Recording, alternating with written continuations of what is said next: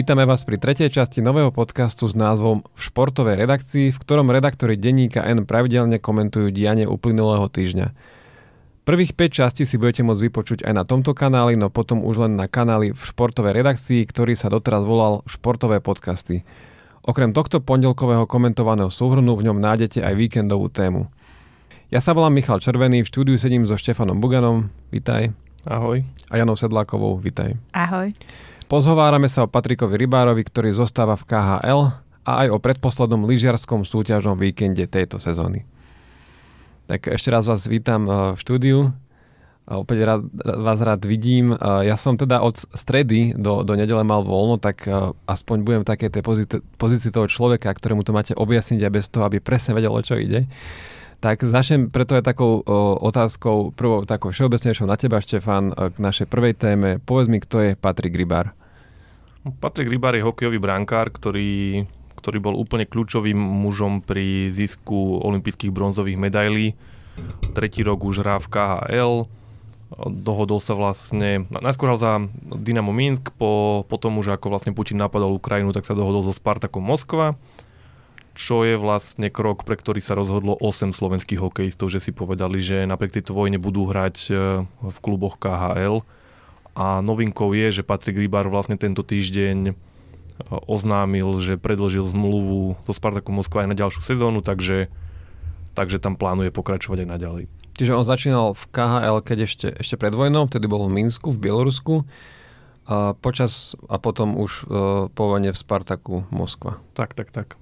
OK, a my sme k tomu napísali dosť kritický športový newsfilter a ty si bol autorom toho bodu o Patrikovi Rybárovi tak uh, pre tých, čo to nečítali, tak čo si o tom myslíme? A čo si o tom myslíš ty? No my vlastne pravidelne dlhodobo kritizujeme uh, slovenských hráčov, ktorí, ktorí išli do KHL.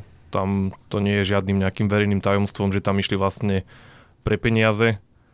A počúvame často tie argumenty, že ako by sme sa my zachovali na tej, v tej rovnakej situácii, že športová kariéra trvá iba XY rokov a že hráči si potrebujú zarobiť ale naozaj to nie sú hráči, ktorí by boli v pozícii, že, že by museli ísť na úrad práce, stále by mali, mohli by hrať vo Švedsku, v Česku, Fínsku. Samozrejme bolo by to za násobne menej peniazy ako v Rusku, takže toto ich rozhodnutie je jednoznačne akože motivované tou finančnou stránkou. No a vlastne prečo je to nejaká téma, že sa nejaký hráč takto slobodne rozhodne, tak je to najmä preto, že Slovenský zväz ľadového hokeja uh, sa nepridal k iným krajinám, ktoré sa rozhodli zakázať štart hráčom z KHL, pretože si tieto krajiny myslia, že by takíto hráči nemali byť v reprezentácii, keďže hranie v tej KHL vlastne pomáha Putinovej propagande. Takže Česko, Fínsko, Švédsko, e, Francúzsko, tieto krajiny sa vyjadrili, že takýchto hráčov nechcú mať vo svojom národnom týme. Slovenský zväz ľadového hokeja to neurobil. Michal Handuš vlastne vtedy, vtedy vystúpil z výkonného výboru, pretože on mal iný názor, on si myslel, že by sme, to, že by sme takýchto hráčov nemali mať v reprezentácii. A prečo je to zlé, tak um, často argumentujeme, že prečo vlastne liať peniaze do profišportu aj tým, že to má mať nejakú výchovnú funkciu a že máme očakávať aj nejaký vlastne morálny postoj, tak to, že Patrik Rybar ako jednotlivec hrá v KHL je jeho rozhodnutie, ktoré je podľa mňa nemorálne, ale hlavne by sme mali očakávať, že ľudia, ktorí sú zodpovedajú za reprezentáciu, ktorú sleduje vlastne vždy v tom má aj skoro celá krajina, takže oni by mali sa snažiť aj o nejaký ten výchovný rozmer. No a to sa vlastne nedeje. Vlastne čakáme, že aké bude to stanovisko, že či zavolajú tých hráčov z KHL, alebo či ich nezavolajú. Čiže keby bola situácia napríklad, že že zväz už e, v auguste alebo v septembri minulého roka povie, že hráč, ktorý hrá v KHL, nebude môcť reprezentovať. Pozeral by si sa na, inak na to, že Patrik Rybár, e, reprezentačný brankár e, predložil zmluvu teraz do Spartakom? Že bolo by to v niečom iné? Bolo by to rovnako nesympatické, ako napokon e, tí hráči mus, musia zniesť nejakú vyššiu mieru toho drobnohľadu, majú takú profesiu, či je to dobré alebo zlé, tak sú, sú proste vzorní pre spoločnosť, za to majú viac peňazí a každé ich vlastne rozhodnutie ovplyvňuje ich popularitu medzi fanúšikmi. Keď spravia niečo sympatické, tak ich získavajú, keď spravia niečo nesympatické, tak ich vlastne strácajú. Takže on ako jednotlivec, na to by som mal asi rovnaký pohľad, ale tým, že stále vlastne nemáme to rozhodnutie z toho Slovenského zväzu ľadového hokeja, tak preto je to podľa mňa aj taká, taká aktuálna téma naďalej. inak by to už veľmi témou nebolo, len by sme povedali, OK, tak tam pokračuje rybár.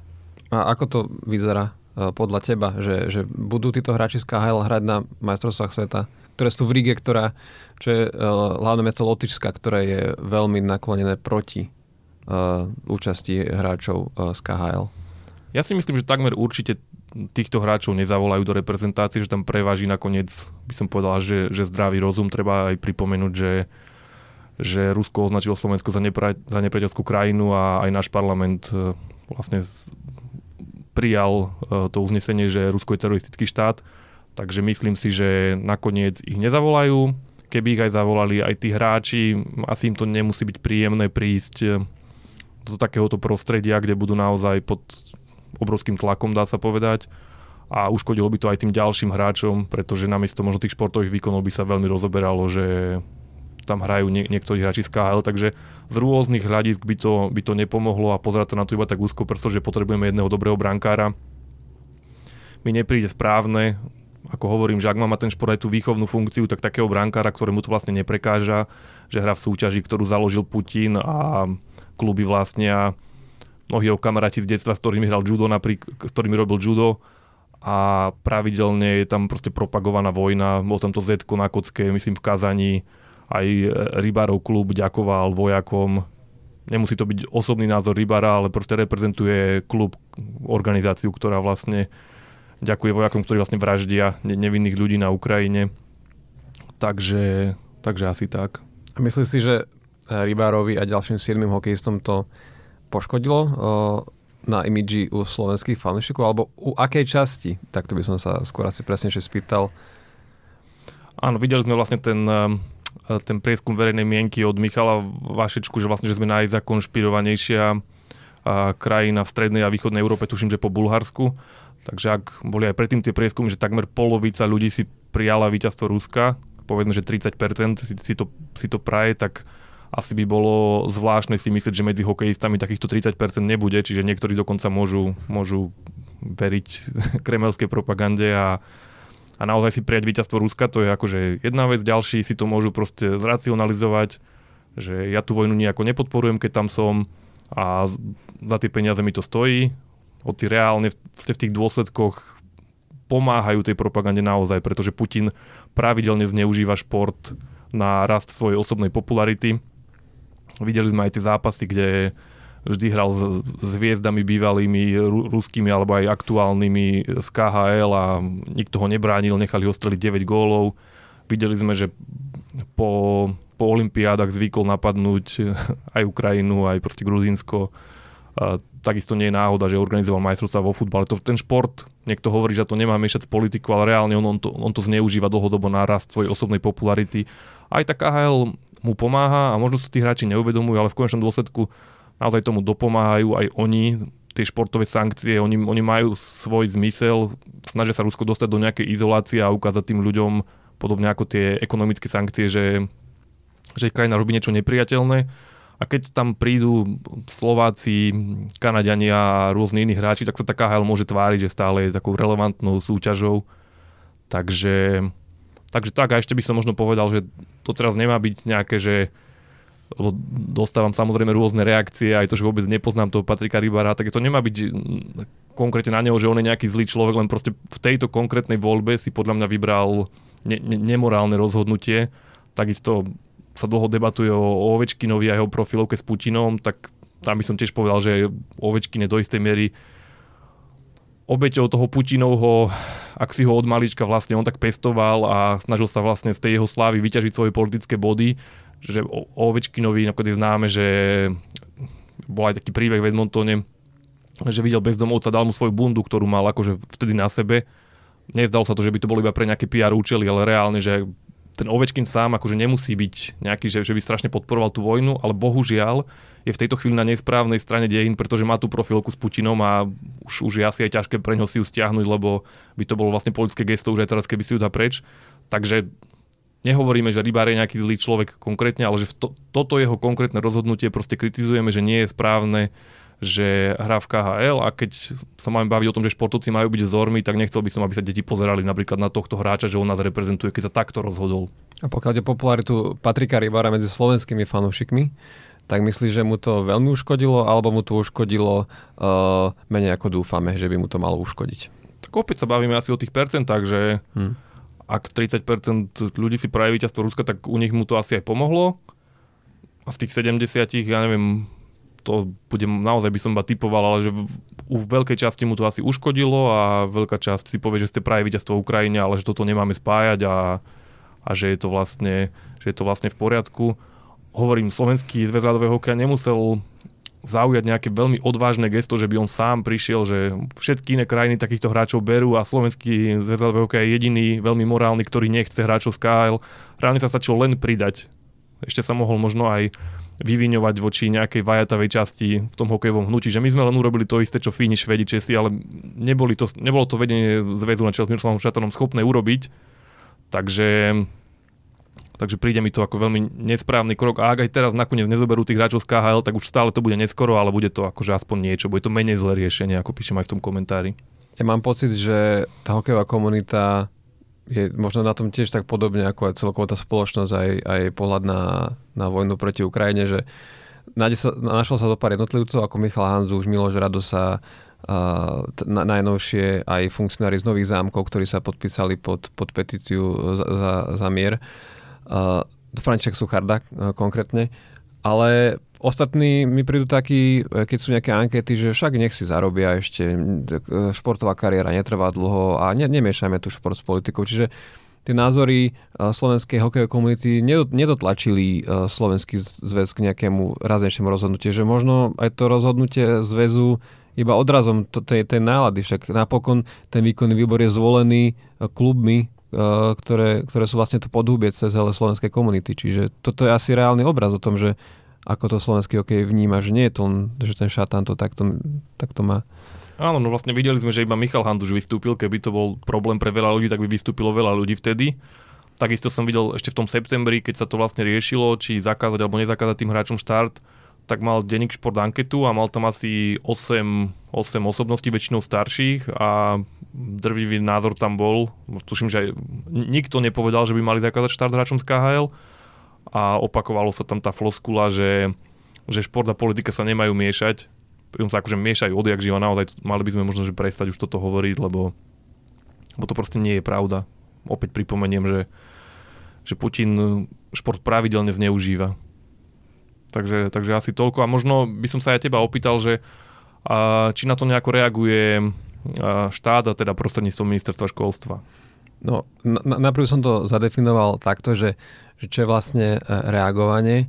Podľa mňa reaguje v tých medziach, e, ktoré má, pretože vieme, že, že štáty by nemali mať e, vplyv na, na konkrétne futbalové alebo hokejové alebo celkovo športové zväzy na olympijské výbory Videli sme viackrát, že kvôli tomu mali niektoré zväzy problémy, že keď im štát zasahoval do činnosti, tak dostal dištanc od svojich tých strešných organizácií. Čiže uh, ministerstvo školstva Uh, ktoré aj sa pridalo ku krajinám ako Česko, Polsko a tak ďalej vo výzvach, za, ktoré boli na, namierené proti Rusku v športe, tak oni teraz využívajú to, ich, to, že nepošlú peniaze tým, ktorí sa im nepáčia v, tom, v súvislosti s vojnou proti Ukrajine a v tomto prípade hokeja je to to, že uh, vlastne keď ešte športový bývalý tajomník pre šport na ministerstve školstva Ivan Husár odchádzal zo svojej funkcie, tak on uh, napísal, že uh, svojmu nástupcovi odkáže, že, že má spraviť to, že keď, uh, ak pôjdu nejakí hráči z KHL na majstrovstvá sveta, ktoré sú v maji, tak im nepreplatíme náklady na to. Akože rádovo ide o tisícky eur, možno na, na nejaké hokejky, možno na, na letenky, na ubytovanie, ale, ale aspoň štát robí uh, toto gesto. Áno, vlastne je to symbolické gesto, ale tie symboly sú veľmi dôležité. Takisto aj to, že nezoberieme hráčov z KHL, tak nebude znamenať, že teraz kvôli tomu padne v Rusku Putin a skončí sa vojna. To určite nie. To, je to proste len symbol, proste dávame nejakým spôsobom najavo, aký je náš postoj. A to je, to je naozaj dôležité, lebo tým športovci majú veľký vplyv naozaj na spoločnosť a dokážu ovplyvniť názory ľudí. Keď im budeme ukazovať, že je vlastne v poriadku byť prorusky, proste po- propagovať ligu, ktorá naozaj je spojená s propagandou, tak, um, tak si to možno mnoho ľudí bude myslieť. Keď im dáme jasne najavo, že to v poriadku nie je, tak to pár ľudí môže zmeniť svoj názor. A ja si celkovo nemyslím, že, teda myslím si, že štát tu, tu uh, konkrétne tá, táto vláda uh, sa v tejto otázke zachováva pri, približne tak, ako si asi my tu teda v tom, toto štúdiu predstavujeme. Určite. A, ale len sa možno trochu bojíme, že čo, čo príde po septembri. A, a tiež si myslím, že to, že aj keď tie ministerstvo aj, aj obrany a zahraničia, aj školstva, pod, pod, ktoré spadá šport, majú o tom jasné názory, že myslím si, že je správne, že nezasahujú uh, do, do práce olympijskému výboru, ktorý tiež tejto otázke vajatá, že, tomu neza, že zasahujú uh, hokejistom takto, že mne preplatia, že po, podobne uh, dreme budú zasahovať aj, aj boxerom. A že, že, že takto by to malo byť, že vlastne sú to samostatné a autonómne jednotky, tieto športové zväzy, ktoré, ktoré si demokraticky zvolili uh, so, svoje vedenie a ktoré je zodpovedné za, za to, čo sa tam deje a štát iba prispieva uh, na ich chod a to je, to je všetko, čo, čo tu robí. Jasné, tá autonómia je samozrejme správna a aj, aj rôzne názory sú samozrejme správne, ale tu ide o tak jasnú hodnotovú vec tejto vojne, kde je tak jasné, kto je agresor, kto je obeď a čo je správne stanovisko a čo nie že je naozaj smutné, že, že veríme rôznym dezinformáciám a, ako spoločnosť vo, v, takej, v takej vysokej miere. A je na mieste žiadať od Slovenského zväzu ľadového hokeja morálne gesto, nie len, že nechceme byť 7, chceme byť 6, tak potrebujeme brankára z KHL, príde mi to také, že to úplne netriafa tú funkciu, tú výchovnú, na ktorú navyše Slovenský zväz ľadového hokeja apeluje, však chce vybudovať akadémie, chce, aby hráči boli aj vzdelaní ľudia, aby sa uplatnili aj tí, ktorí sa nepresadia v tom uh, profesionálnom hokeji ale treba začať vlastne aj, aj, aj vlastne tými hodnotami, to je vlastne kľúčová vec. Takže na tých akadémiách by mal byť väčší priestor na občianskú výchovu a dejepis. Ako... To by som odporúčil, no. Nie len tam, samozrejme. Nie, nie, že by viac hodín telesnej výchovy bol, bol zlým nápadom, ale áno. Poďme na druhú tému. Janka, ty si minulý týždeň e, sledovala Svetový pohár v lyžovaní, tak čo sa dialo vo švedskom Are? Tak vo Švedskom more išli lyžiarky najskôr obrovský slalom a potom išli slalom. Oboch pretekov sa teda zúčastnila samozrejme aj Petra Vlhová a boli, boli také v podstate veľké očakávania fanúšikov, že, že ako to bude všetko vyzerať po tých majstrovstvách sveta minulý mesiac, kde nezískala žiadnu medailu. Aj pred tým Špindlerovom mline jej príliš nevyšiel slalom a vlastne boli veľké očakávania, že ako to teda bude teraz vyzerať, keď sa vráti do, tej, do tých svojich dvoch obľúbených disciplín o, po menšej odmlke. A v obrovskom slalome po prvom kole bola až na desiatej priečke. Mala pomerne veľkú stratu na Mikaelu Šifrinovú, e, takže opäť to bolo o tom, že musela doháňať, čo sa dalo v tom druhom kole. A opäť e, to, to druhé kolo treba objektívne povedať, že jej vyšlo veľmi dobre a dotiahla sa až na štvrtú pozíciu, e, čo aj ona už potom tak trochu ironicky komentovala, že je veľmi šťastná, že je opäť štvrtá, lebo tá štvrtá pozícia ju nejako celú túto sezónu sprevádza. Je to naozaj... Mm, čo som pozerala, tak je to štatisticky najčastejšie jej umiestnenie. V podstate je tá štvrtá priečka. No a teda aj hovorila aj na druhej strane, že bola spokojná celkom s tou druhou jazdou, takže to bol taký dobrý signál pred tým slalomom, ktorý ju čakal potom následne. V slalome sa stala taká vec, že po v podstate troch rokoch alebo viac ako troch rokoch slalom nedokončila Začala ho veľmi dobre, keď sme si potom pozreli jej medzičasy, už aj porovnanie s Mikaelou Šifrinovou, ktorá slalom nakoniec vyhrala, tak v prvých dvoch medzičasoch jazdila v podstate na jej úrovni. Jeden medzičas mala trošičku horší, jeden mala trošku lepší, čiže mala ich v podstate ako na prvom a druhom mieste mala, lenže potom tretí medzičas, spravila veľkú chybu, skoro vyšla úplne strate, tam takmer zastala. Myslím si, že možno veľa jej súperiek by už ani nepokračovalo v jazde, že by to zabalili. Ona teda pokračovala, nabrala tam stratu asi dve sekundy ale potom opäť ešte ten záver trate zišla dobre a tiež v konečnom porovnaní so Šifrinovou ho mala vlastne druhý najrýchlejší. Čiže môžeme samozrejme v športe žiadne keby neexistuje, keby, keby zašla dobre ten jeden úsek, ale z toho, čo sme videli v tých zvyšných, to bol celkom dobrý signál, že dokázala zajazdiť jazdu v podstate tak keby nespravila chybu, možno by bola na úrovni Šifrinovej, možno by bola trošku pomalšia na druhom mieste, ale pravdepodobne by sme to hodnotili veľmi pozitívne.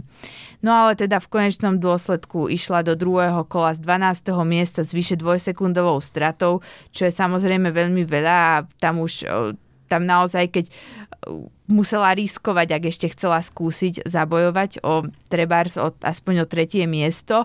No ale začala dobre a potom opäť prišla jedna chyba, druhá chyba a potom už vypadla.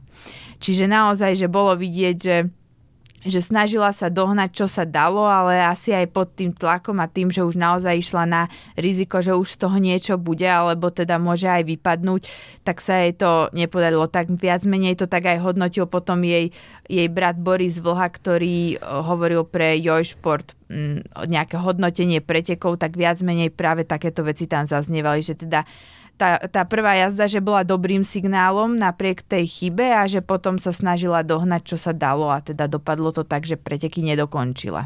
Ja mám z celej tejto sezóny už končia sa taký pocit, že stále je to o tom, že Vlhová ukáže, že ako keby že nezabudla lyžovať, alebo tak to povieme, však stále má super umiestnenia, ale keď sa bavíme o tom, že či môže alebo nemôže bojovať so Šifrinovou, Takže že opäť sa ukázalo, že ona, ona to vie, len vždy tam do toho ako keby niečo prišlo. A že keby všetko e, perfektne zaklaplo, ako to bolo v tých predošlých sezónach, tak, tak reálne s ňou vie súper. Čiže aj toto je taký odkaz, že mám taký pocit, že ja v tom texte, čo si ty písal a potom tak snažila si sa nájsť niečo pozitívne a vlastne toto je to pozitívne, čo tam za tým vieme nájsť, že vidno, že má tie momenty, keď to naozaj na tej svetovej úrovni len už len v úvozokách len dodržať to počas celých pretekov a celé sezóny. Áno, presne, ja som to tam presne tak pomenovala, že to, tieto dva dní v Óre boli takým uh, malým obrazom toho, ako vyzerala celá sezóna Petri Vlhovej, že jednak uh, ten obrovský slalom, to štvrté miesto, že to je také symbolické niečo, že tie štvrté miesta je naozaj mala veľmi časté. No a potom teda, áno, presne, že dokázala s tou Mikaelou Šifrinovou uh, súperiť na nejakom na nejakom úseku, ale v konečnom dôsledku sa jej to nepodarilo pretaviť to aj do toho konečného výsledku. Ale naozaj treba povedať, že mm, Petra Vlhová je v tomto veľmi veľmi konzistentná, že nezvykne v slalomoch vypadávať, že naozaj sa jej to stalo po viac ako troch rokoch, naposledy ešte v roku 2019 Takže áno, presne, to je takým odkazom toho, že v nejakej chvíli s ňou dokáže súperiť, veď konec koncov ju dokázala poraziť vo Flachau, aj viackrát s ňou stala na pódiu, ale v tom konečnom dôsledku tie veci, ktoré sa možno zišli v tých iných sezónach, ten, tento rok nejako nevychádzajú tak ako po minulé roky. No poďme k hlavnej hrdinke minulého víkendu, víkendu to je Mikála Šifri, ši, a to je Mikála Šifrinová. Čo sa jej podarilo? Tak Mikaela Šifrinová vyhrala oba tieto preteky, aj obrovský slalom, aj slalom. Už dlhšie, v podstate pred celou touto sezónou, bol, už ani nebolo otázkou, že či prekoná celkového rekordéra v počte víťazstiev vo Svetovom pohári Ingemara Stenmarka, ale skôr kedy ho prekoná. Či sa jej to podarí túto sezónu a teda podarilo sa jej to.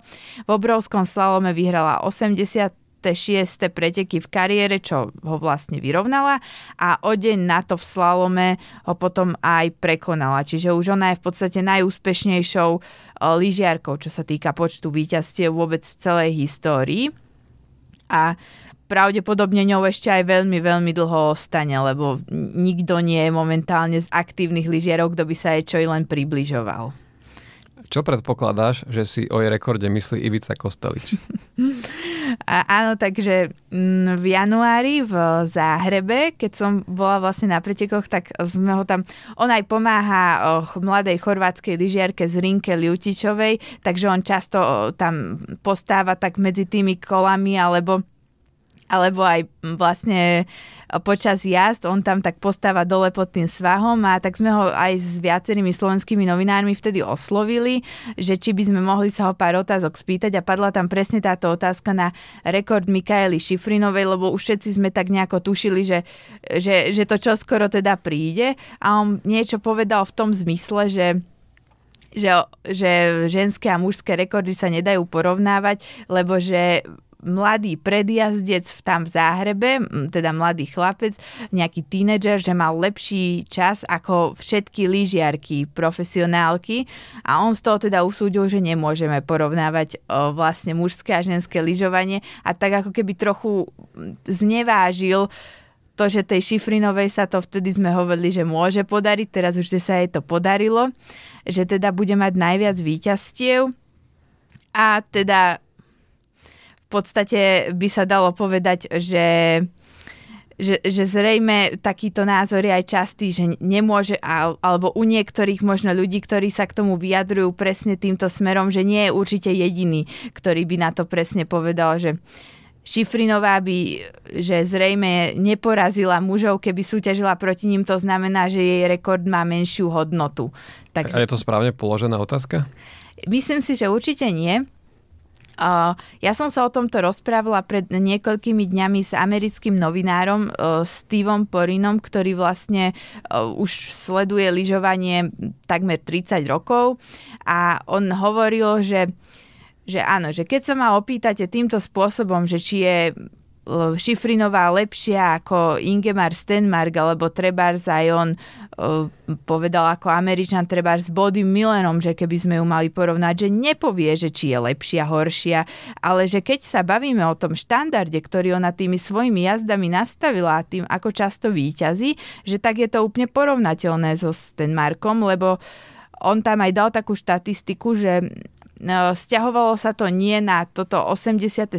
víťazstvo, ale ešte na 83.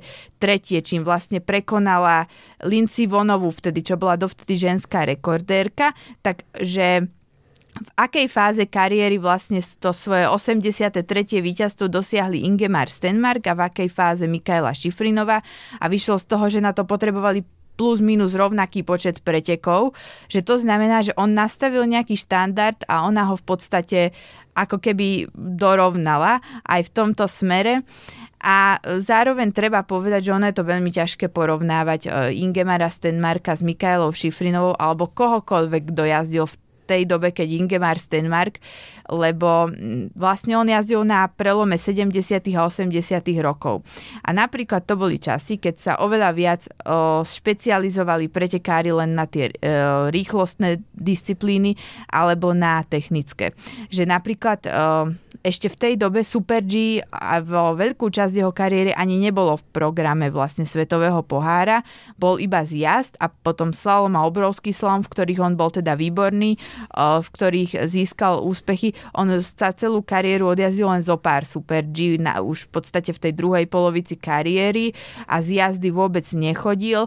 A bolo vtedy aj trošku menej pretekov väčšinou, ako je v súčasnosti. A keď si k tomu presne ešte prirátame tento faktor, že on vlastne tie zjazdy vynechával a Mikaela Šifrinová nejazdí všetky, ale jazdí aj rýchlostné disciplíny, tak v podstate ona má oveľa nabitejší program, čo áno, na jednej strane si môžeme povedať, že že má viac šancí vyhrať, ale na druhej strane, že je tým pádom, ako by sme povedali, univerzálnejšia lyžiarka, že dokázala vo všetkých disciplínach o, o zvíťaziť, čo je tiež veľmi unikátne, takže Takže asi tak. Okay. Ja by som možno v tejto súvislosti pripomenul eh, nášho obľúbenca Andyho Mariho, ktorý raz dostal otázku, že aké je to byť eh, jediným v tenise, kto vyhral eh, dvakrát olympijské zlato vo dvojhre. A Andy Murray prerušil toho novinára v tej otázke a povedal mu, že jediným mužom myslíte. A hneď pripomenul, že Serena Williamsová dokázala to isté. A ešte by som možno k tomu povedal, že teraz začneme viac sledovať Adama Žampu, pretože je rýchlejší ako Petra Vlhová, že tá otázka je akože absolútne stestná. A opäť, čo aj Janka povedala, jeden z argumentov môže zase byť v prospech Michaele Schifrin, že ten šport sa výrazne sprofesionalizoval, konkurencia je vyššia, takže niekto by Stenmarka mohol zľahčovať, že vtedy až toľko veľa ľudí neližovalo napríklad, takže je to vždy taká, také zvláštne, keď sa pustíme do takýchto porovnávačiek. Reálne sa posudzuje počet víťazstiev v svetovom pohári, Šifrinová ich má viac, preto môžeme úplne v pohode povedať, že je lepšia. A ešte keď som vás počúval, tak mi napadla jedna vec, že jeden z najväčších úspechov Petri Vlhovej podľa mňa je, popri olympijskom zlate a popri Veľkom globuse, je to, že Mikála Šifrinová o nej najmä v minulej sezóne hovorila, že keď obe idú na vrcholnej úrovni, tak nevieme, kto vyhrá A teraz vidíme, čo Šifrinová dosiahla, že je najlepšia v histórii, že ktorý slovenský športovec si môže povedať, že najlepší v histórii v tom jeho športe si nemohol byť istý, že ho porazí, hoci ide na svojej najvyššej úrovni. Keď to pre, premietneme na futbal, tenis, hokej, akýkoľvek iný šport, tak toto sme asi hádam nemali, takže jeden vlastne z najväčších úspechov Vlhovej podľa mňa je to, že dokázala Šifrinovú vo vrcholnej forme porážať. Tento rok sa jej to nedarí, ale aspoň v istom čase to dokázala a to naozaj ne, nemá veľmi obdobu v slovenskom športe. Áno, keď spomínaš toho Andyho Mariho, mne to nedá také trošku možno aj prirovnanie. E, nechcem ich porovnávať teda Petru Vlhovú a Andyho Mariho, ale že on tiež súťažil alebo súťaží v ére najlepších troch tenistov v histórii a nikdy ich reálne Novaka, Djokoviča, Rafaela Nadala, Rogera Federera nedorovná v, v tom všetkom, čo oni dosiahli, ale nikto iný im nedokázal v podstate tak dlho a tak konzistentne uh, konkurovať, že by popri nich toľko toho vyhral, že presne že na, na jednej strane tá Petra Vlhová nikdy nebude v tých historických tabuľkách môcť sa porovnať s Mikailou Šifrinovou, ale je to obdivuhodné, koľko popri nej toho dosiahla, koľkokrát ju dokázala zdolať. A naozaj, že v tom slalome a dvakrát získala malý kryštálový globus v sezón v disciplíne, ktorá je v podstate Mikaele Šifrinovej úplne tá jej top, tá hlavná že je to, že je to obdivuhodné, no, presne ako hovoríš. Súhlasím, že vlastne ten Mariho aj pozícia svetovej jednotky, ktorú mal, aj, aj olympijské tituly, aj to, že vyhral nejaké Grand Slamy, tak sú podľa mňa ešte hodnotnejšie tým, že to bolo cez týchto velikánov, tak ako možno vlhové víťazstva Svetovom pohári a ďalšie úspechy majú možno ešte väčšiu hodnotu, že veľakrát pri nich musela poraziť Mikálu Šifrinovú. Že možno v tých iných érach to je trošičku ľahšie, keď práve nesúperíte s najlepším v histórii. To už logiky veci vlastne vyplýva. A zároveň sme videli ešte ten efekt, keď sme pri tom tenise, že ako aj Federer s Nadalom a Djokovicom hovorí, hovorí, ako sa navzájom ťahali, tak to tiež obe, obe veľmi často hovoria, že, že nebyť tej druhej, tak, eh, tak sa už tak eh, nedokážu vypnúť k takým výkonom.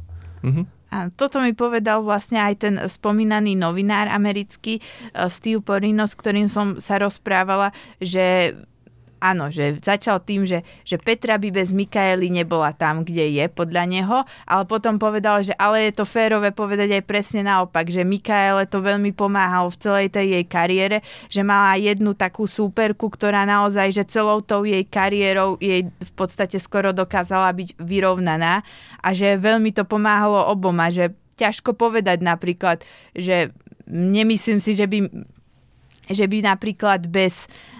Uh, nemyslím si, že by, akože nechcem tým samozrejme nejakým spôsobom znevažovať tie, Mika, e, tie šifrinové rekordy, ale práve presne to, že možno, že aj to, že mala takú superku, že musela stále sa, vedela, že stále je tu niekto, kto je porovnateľne silný, tak musela o to viac možno, že ešte trénovať, možno o to viacej sa snažiť a že možno aj práve to ešte tak e, zvýrazňuje možno, že naopak tie rekordy. No, opäť by som dal jednu malú paralelu s tenisom, že vlastne Djokovic sa už dávnejšie vyjadril, že on by už ukončil kariéru dávno, keby ho nemotivovalo to súperenie s Federerom a s Nadalom.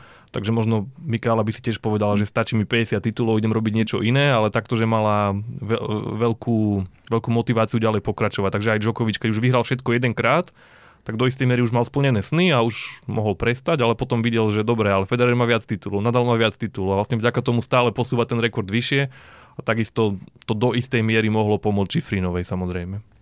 Poďme späť ešte k aktuálnemu e, dianiu. Tak čo nás čaká v lyžovaní tento týždeň? Ako vyzerá boj o kryštálové globusy vlastne, o čo, o čo aj teraz pôjde? Tak už nás čaká iba finále Svetového pohára v Andore.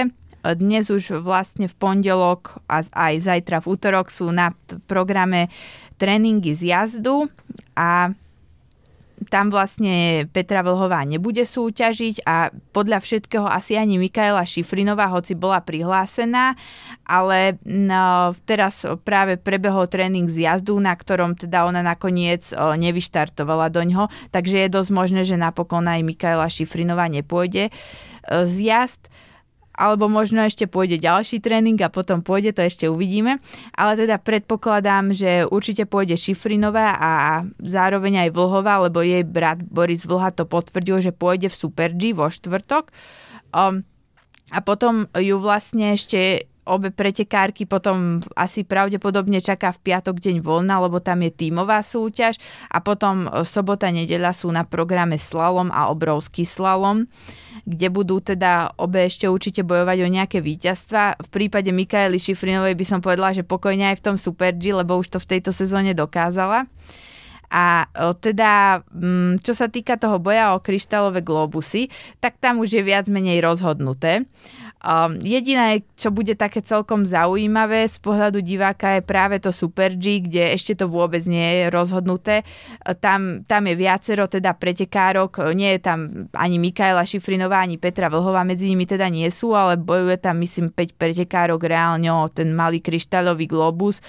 Um, Takže to bude celkom zaujímavé. Ešte prepáčte, že skáčem. Skús iba zhrnúť, že ako je to rozhodnuté v tých ostatných eh, globusoch. Áno, áno. A vlastne k tomu sa teda dostávam zazjazd. Tam už je jasnou výťazkou Sofia Godžová. V slalome už takisto si dávnejšie zaistila um, malý kryštáľový globus Mikaela Šifrinová. A v obrovskom slalome, teda tým víťazstvom v óre, Mikaela Šifrinová definitívne potvrdila, že získa aj tento malý kryštáľový globus. A o veľký kryštáľový globus tam už je to tiež rozhodnuté, že ho získa Mikaela Šifrinová, ale z pohľadu Petry Vlhovej to bude celkom zaujímavý súboj o to druhé miesto. Lebo ten ešte vôbec nie je rozhodnutý v podstate ani v jednej z týchto menovaných disciplín.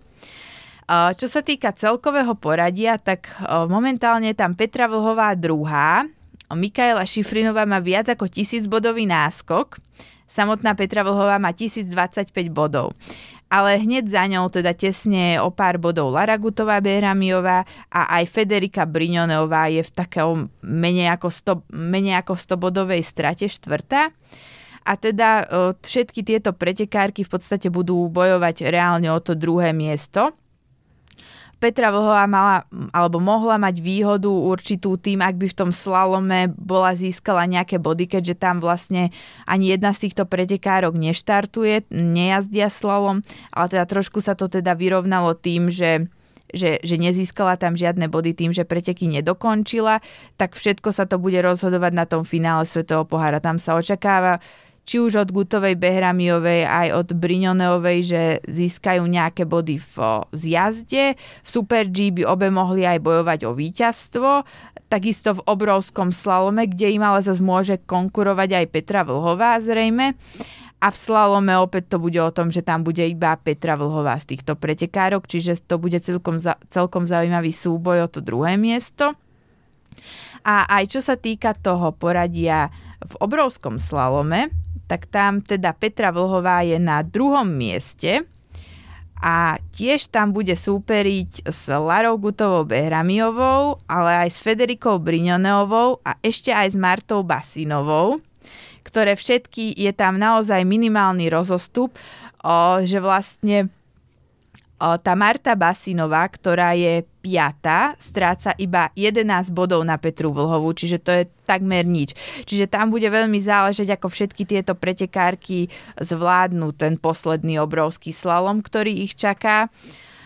A v podstate ešte treba povedať, že na finále Svetového pohára boduje iba 15 najlepších lyžiarok, čiže niečo také, že niekto tam získa 1-2 body, to v tomto prípade odpadá táto možnosť, čiže naozaj sa počítajú viac menej tie najvyššie mm, umiestnenia, čiže to bude veľmi zaujímavé, že, že ako vlastne kto to zvládne. A ešte aj čo sa týka slalomu, tak tam je to zase, tam Petra Vlhová obhajovala malý kryštáľový globus ale teda s určitosťou, ako som hovorila, ho získa Mikaela Šifrinová.